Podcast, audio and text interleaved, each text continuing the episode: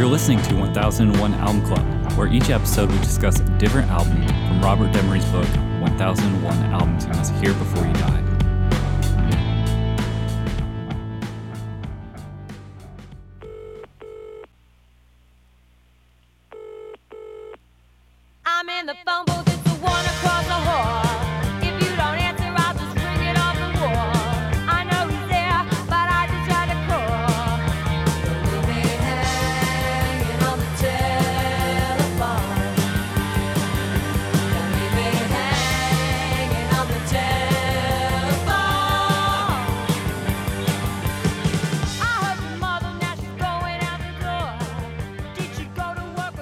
This episode, we'll be talking about Blondie, Parallel Lines. On the line, I have Rob, Don't you go leaving me hanging on the telephone, guy. Ben, Did you know that cool rhymes with fool? John, I know now. Fade away. and Kyle. I'm ready. Hi there. Parallel Lines is the third studio album by American rock band Blondie. It was released in September 1978 by Chrysalis Records. The producer was Mike Chapman. The genre is rock, power pop, and new wave. And I'm going to read from All Music Review, William Ruhlmann. Blondie turned to British pop producer Mike Chapman for their third album, on which they abandoned any pretensions to new wave legitimacy and emerge as a pure pop band. But it wasn't just Chapman that made Parallel Lines Blondie's best album. It was the band's own songwriting, including Debbie Harry, Chris Stein, and James Destri's Picture This and Harry and Stein's Heart of Glass. And Harry and new bass player Neil Harrison's One Way or Another, plus two contributions from non band member Jack Lee, Will Anything Happen, and Hanging on the Telephone. That was enough to give Blondie a number one on both sides of the Atlantic with Heart of Glass and three more UK hits. But what impresses is the album's depth and consistency. Album tracks like Fade Away and Radiate and Just Go Away are as impressive as the songs pulled f- for the singles. The result is a state of the art pop rock uh, circa 1978 with Harry's tough girl glamour setting the pattern that would be exploited over the next decade by a host of successors led by Madonna. All right, what do we think of Blondie, Parallel Lines? Iconic record. That's some good soup. It's good soup. This is amazing pop. Power Ah, pop, man. rock. So good, but it's got it's got a little edge to it, which is awesome. Uh, things I hadn't heard before until hearing it this listen through with it in my headphones. What kind of edge do, are you talking about? Well, like so it'd be easy to dismiss it as just pure pop or especially like Heart of Glass is on the edge of disco and then there is like a full on disco version. Uh, but that disco version's not on this one. But like throughout that, especially on uh, one way or another, you're hearing Harry's delivery and it's got like almost a not guttural, but she's got a back of the throat growl in some of her delivery. And then it's interesting in the styling. It's almost as if you can split it in your headphones. Uh, at the end of one way and another, you'll be hearing her pop delivery in your right headphone, and you'll be hearing her punk delivery in your left headphone when she's doing her growl, and it's it's awesome. So there's still there's still touches of like sneer and and menace. Yeah, um, a lot of that was due to uh, this new producer that they brought in. Um, and what is his name? What is Mike that Chapman? producer's name? Mike Chapman. Yeah, uh, he was uh, he was an Australian, I think, and uh, was living in L.A. Uh, Debbie Harry did not want to work with him because he was too L.A. and they were a New York band. Um, but him coming in and doing the production on it, like he kind of concentrated like he, he he the stuff that he was telling Debbie Harry to do was to be you know as articulate like you know that put the accents where the accents need to be and like uh just like articulate the words like in in you know certain ways um which fucking you know we're listening to one way or another right now and yeah like the way that she's delivering these lyrics are fucking cool Yeah. know? Chapman's uh, Chapman's willingness to push the band, I think, is you're right. Probably makes this record a little more polished, a little more together. I mean, it. I'd read numerous accounts of he brought uh, Debbie Harry to tears from time to time because he was pushing so hard, and that he really he, he recalled that the band was notoriously difficult to work with because they were a little they thought, well, we're just a band. We'll just play it how we play it. And he said, you know, he pushed them just like the Kiss Destroyer album by Tony Visconti to say, no, you guys need to learn your instruments and play it correctly. Otherwise, it's not going to sound as good. Like, like just do it right and we'll get it done. Um, and just kind of drove them again and again to to get everything to be perfect. So yeah, bassist uh, Nigel Har- uh, Harrison became so frus- frustrated with him that he threw a synthesizer at him during the recording. uh, and there was Those just are heavy. uh, yeah, it was just a lot of like, uh, it was it was hard to to do that. I mean, I think Chris Steinman and Blondie were on board to to have that sort of perfection and that that sound because they had already had a couple of albums and they they needed something to break through. Yeah, and and breakthrough they did. Uh, Hanging on the telephone is a great Nerves cover. Uh, ben, you're the one that introduced me to the Nerves, right? Oh Pretty yeah, and that was the, f- you know what we say about the first time, your first introduction to a song. You, you might you might prefer it, and I do prefer the Nerves version of "Hanging on the Telephone." I, I love that Nerves album, and I love their their original rendition of Hel- "Hanging on the Telephone." I, I don't know. I, I sometimes, in general, I uh, I have I've never been that fond of Debbie Harry as a vocalist she kind of falls flat on my ears sometimes uh, like her Huh. it's and it's not necessarily her voice because i think that the quality of your voice does not necessarily I, I, can think of other uh, other vocalists who maybe don't have the great enough uh, uh, uh, that great of a voice, but their delivery and their personality really makes it pop. And I uh, I don't know. I, I don't I don't dislike Debbie Harry, but it just it, it just always feels flat to me. Like I don't feel like she's in it. And uh, specifically with hanging on the telephone, I kind of when she, what she's delivering, I'm not necessarily buying. And then uh, I don't know. I, I don't. I also have trouble believing that anyone's ever left Debbie Harry hanging on the telephone. Honestly, I think it's the affectation. I, I understand what you're saying because she does have a certain affectation that if you, it feels uh, sort of a, a mono, what would you say? Mono, it, it has a very Mono- monotone esque element to it that she carries through songs. It can work on some songs, but other songs it does sound, doesn't quite fit in but as a performer, I, I don't know if you've seen her or seen videos of her, but she is a fantastic performer. I mean, it's it's the same thing that I feel like we had Oh yeah. with Patti Smith, where listening to the albums are are hard to uh, pick up on a lot of you know the band and and what's what's all going on, and yeah, seeing her perform is is is really uh, something. It- but you're right. I I do have that from time to time. I'll listen, be listening to even on uh, one way or another. I'll listen to that song and be like, is is her is she really into this song? Or there's like a detachment there. it it is, but it's an interesting delivery that I've come to I think accept. It it, it it's not something that uh, is typical, and I think it works really well on songs like "Fade Away" and "Fade Away" and "Radiate." It, it that that detachment w- like really works for me on a song like that. I hear that. Yeah. I can't believe there are so many uh, Deborah Harry haters in here, guys. I'm not a What are you hater. talking Are you kidding? So many. I, I What the hell are you guys talking about? I mean, it- it's not. I, I get the it's- art is subjective, but dude, it's Debbie Harry. It's parallel life. Um, Kyle, I love this record. Rob, Man, Hey, I, I, Rob, you know what? hang fuck, on, fuck hang this. on, last, comes, time, last time we talked about this, I, I don't believe I said any of these things. The only thing I can recall ever doing to you is reciting the rap lyrics to Rapture, which by all Oh, there.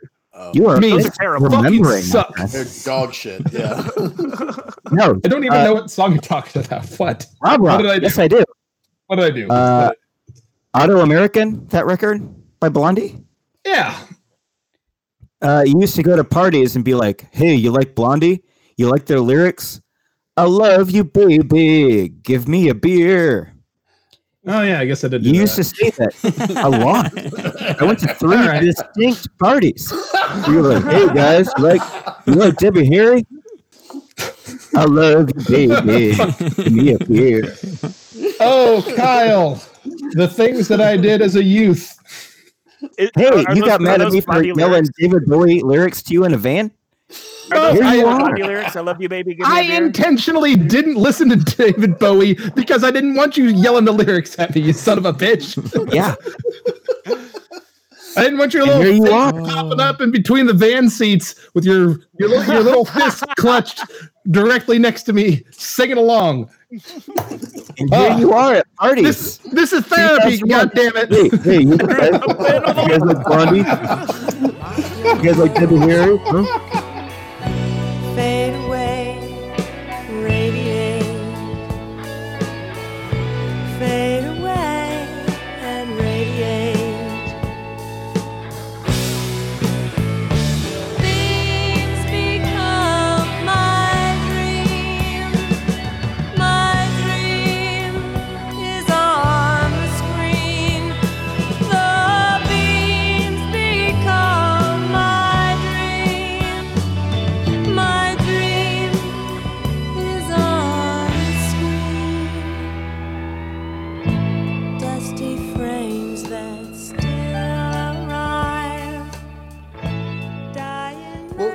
Can agree that the song in our cans, Fade Away and Radiate, is pretty good? It's beautiful. Astonishing song. You got Fripp on guitar. It's got this weird, like, gothy kind of sound. to it. Glam dark yeah, rock. I'm, Man, I'd never that heard it Fripp before. solo is insanity. yeah, I'd never heard this What a busy year he's having. Fripp's all over. Yeah, he's he's Fripp around I, uh, the world. Yeah, I where went and Fripp sought out like live versions of Fade Away and Radiate. Such a good song. Kyle, what's your favorite song on this album? Uh, oof, probably Fade Away and Radiate. Yes! Yeah. Same. Wow. That's impressive because, I mean, there's a lot of hits on here. Yes.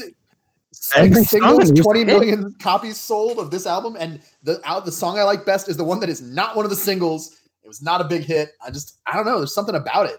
Yeah. It Yeah. you.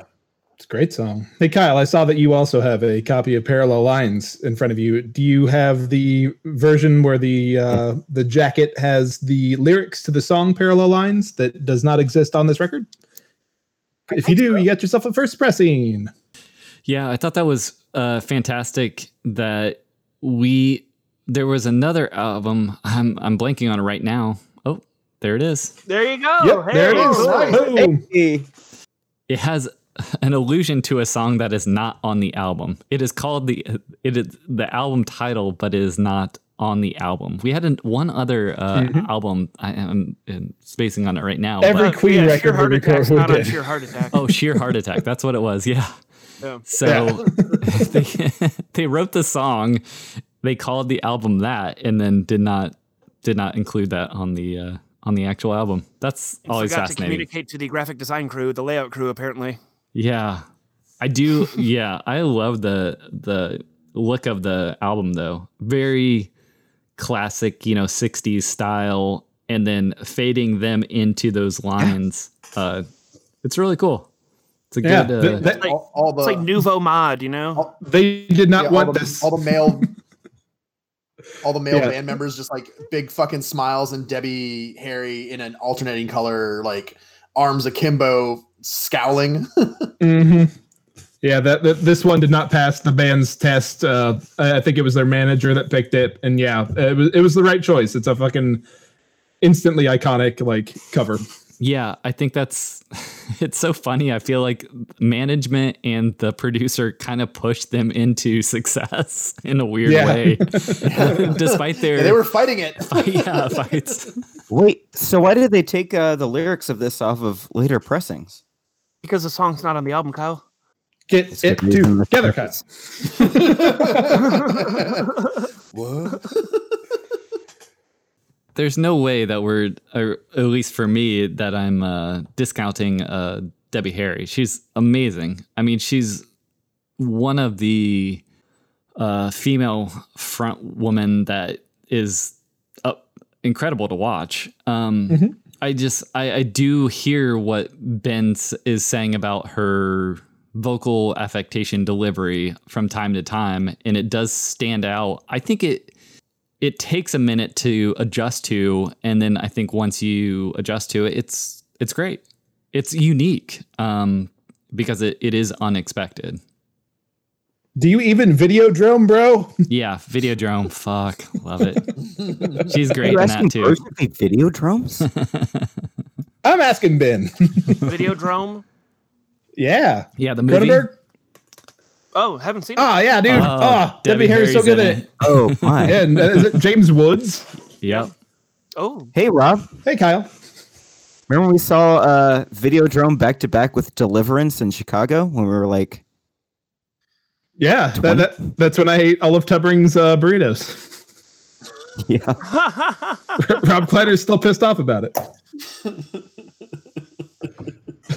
Seriously, I think last time that I talked to him uh, involving mastering the old record, he brought up the, uh, the eating all the burritos in the apartment. I was a growing boy. I was hungry. Uh, man, yeah, what a what a fucking good damn record. And yeah, is this uh, th- this has to be the only Blondie that we're getting. I I don't think that they would put uh, Autoamerican on it. You know, I think uh, Um, I think we have one more. I'll, I'll look it up for sure. Think of Yeah. the song we're listening to right now. I know, but I don't know. I fucking love it, man. Okay. Yeah, What do you guys think of track 12? Just go away. The finisher, I, I mean, it's it's snotty and funny. I mean, Yeah. it's. I think it's a good finish. It's a, after you've got a. I, I, I appreciate the goof when the goof is right and in the right place. After this whole album, I'm okay with just go away. Right. Yeah. Uh, Claire put on this record a lot during the summer. It's just a really good summer record. Uh, sitting on the front porch listening to Blondie, like this record's amazing.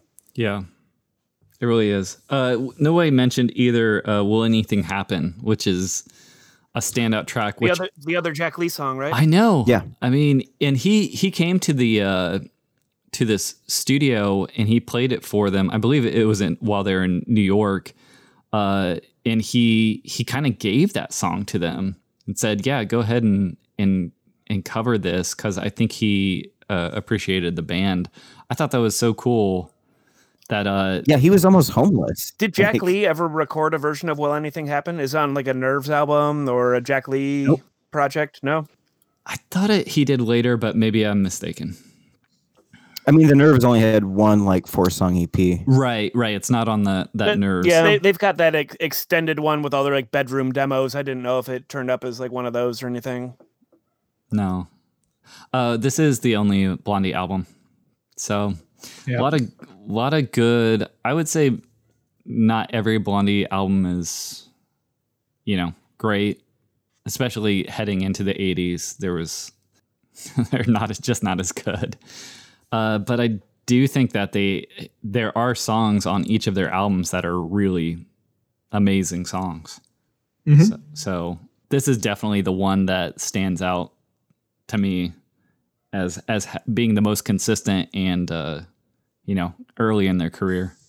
It's it's my it's my favorite of theirs. Um, and I honestly, and I, I'm not a I'm, I'm not a Blondie complete completist in any way, shape, or form. Uh, but like this and the best of Blondie is kind of like I think is, is as much Blondie as I I necessarily need in my life. Um, but yeah, Well, and this album Uh, has the heavy hitters. It has "Hanging on the Telephone," "One Has- Way or has- "Picture," has a few.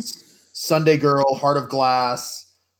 Uh, I mean, "Heart of Glass" I think is probably the biggest song off this album. Right? Can we kind of agree on that? I mean, it's that or "One Way or Another." They kind of compete with each other. that was the breakout. Heart of Glass is a breakout. Um, I mean, th- there's no Tide Is High.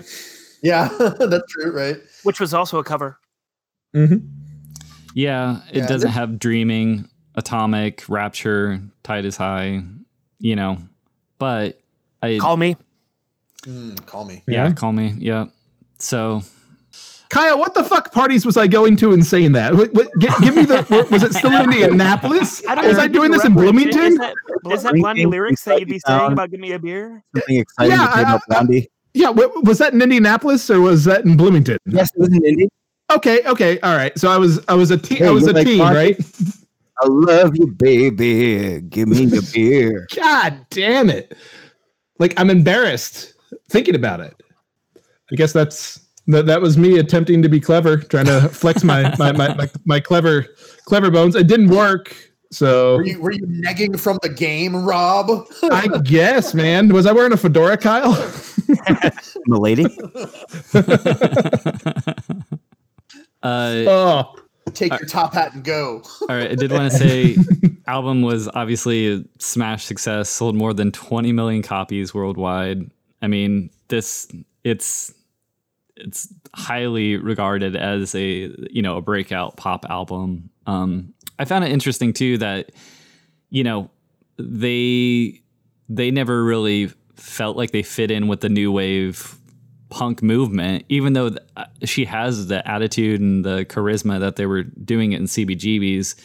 Um, and I had, I think up until this week, I had kind of always assumed that, yeah, they're like a new wave punk band. But after reading about how what they were doing, they just, it wasn't, it was, they were caught up in that ideal by the press. It's not that they were specifically going out and saying, "Yeah, we're new wave, we're punk rock." It's just they were a band that was around those other things at the time. So it does have a very you know new wave sound with the uh, sort of attitude and things they're doing. Did anybody else read? I mean, I could go on and on about Debbie Harry, but I can throw a couple things out there.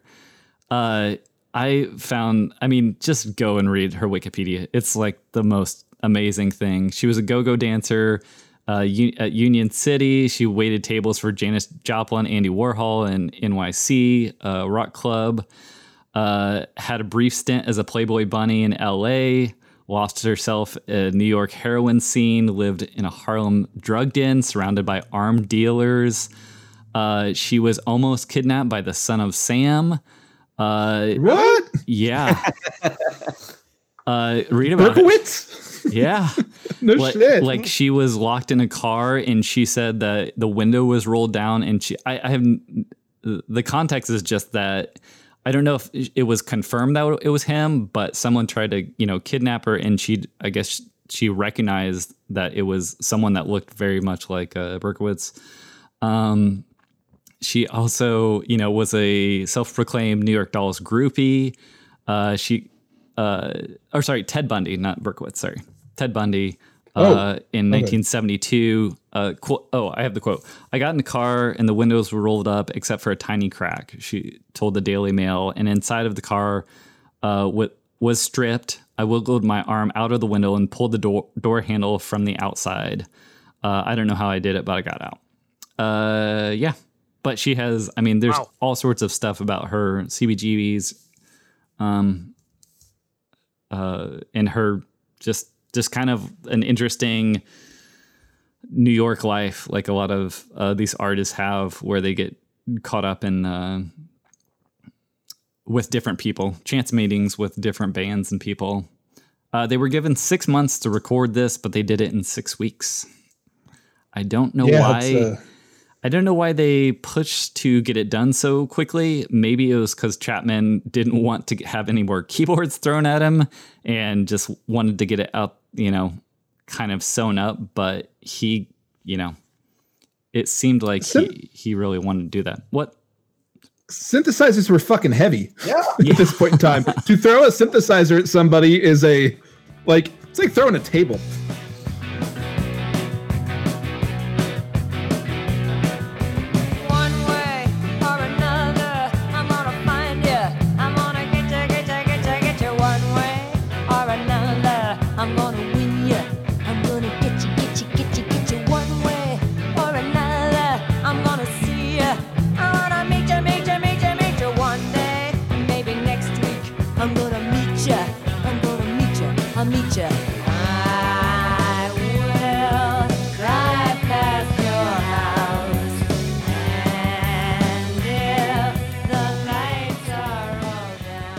Can we talk about Clem Burke for a Let's talk about Clem Burke. Uh, the Sure. drummer of this band played uh, drums for the Ramones for uh, two nights in 1987. Um, when Richie Ramone was like mad that he wasn't getting T-shirt sales, and before uh, Marky came back to the Ramones, Clem Burke played two shows, No shit. and one of them is is recorded. and uh, on YouTube. Clem Burke's really good. Yeah, he played as Elvis Ramone. Well, 'cause he's Elvis laying down Ramone. Yeah, and he He's laying said playing for the Ramones was the hardest thing he'd ever done. He had like a week to get ready, and he failed. But it's super Too good. fucking fast. yeah. Yeah, Johnny Ramone was like uh, double time on the hi hat was totally alien to him. Double time on a hi hat is hard if if you have not developed that specific muscle that does that. Yeah, in case you're not Marky Ramone. Right? I'll make an interesting commercial note that I didn't even realize because you know we talk a lot about the albums, the sound, the look. We talk about their success. I mean, 20 million sold, six singles off this. But something that we haven't had to date is something that I didn't even really know about. Um, they sold one of their songs, Heart of Glass, to a song investment fund, which I'd never even heard of before. So we we talk about hipgnosis a lot, you know, the like uh, album Mhm. design and everything. So there is a Yeah. the company Hipgnosis now has a Hipgnosis song investment fund where they basically, as a publicly traded stock, uh, hold around fifty thousand songs that you can, you know, uh, invest in as a publicly traded stock, and they use that royalty, you know, money as dividends and investment in the company itself. So it's kind of crazy. Like, so yeah, they sold Heart of Glass in August of 2020.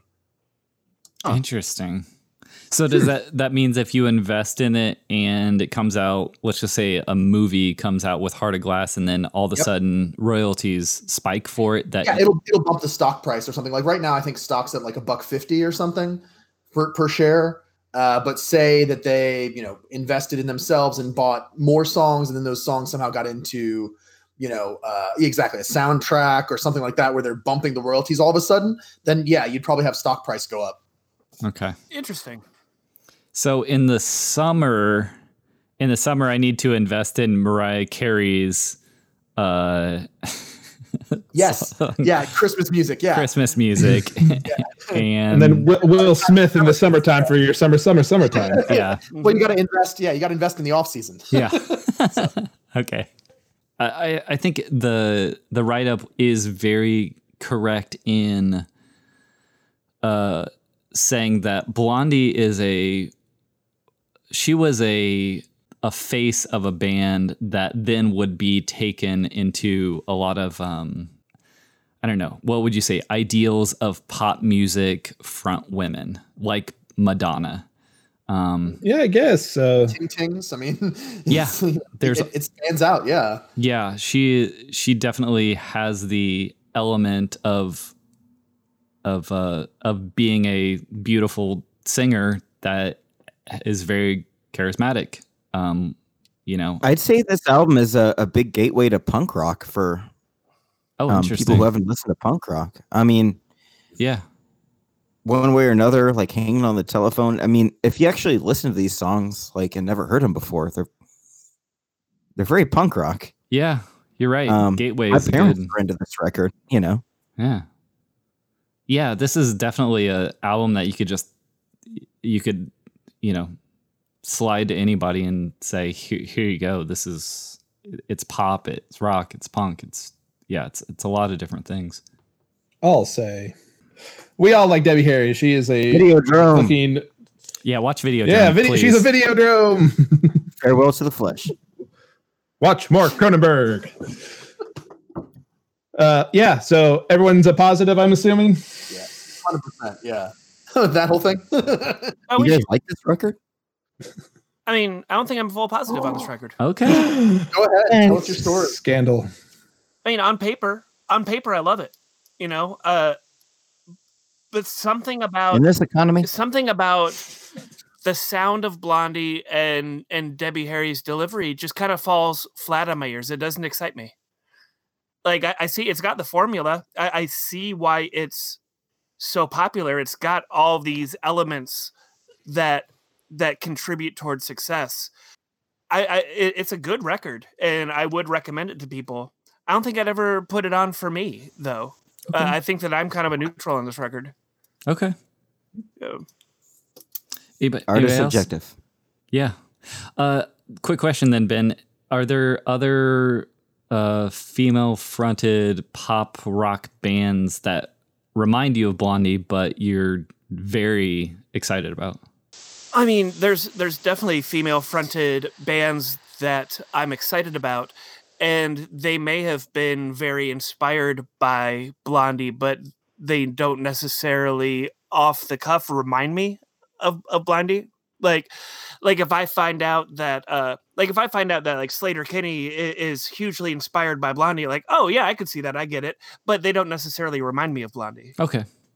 Okay.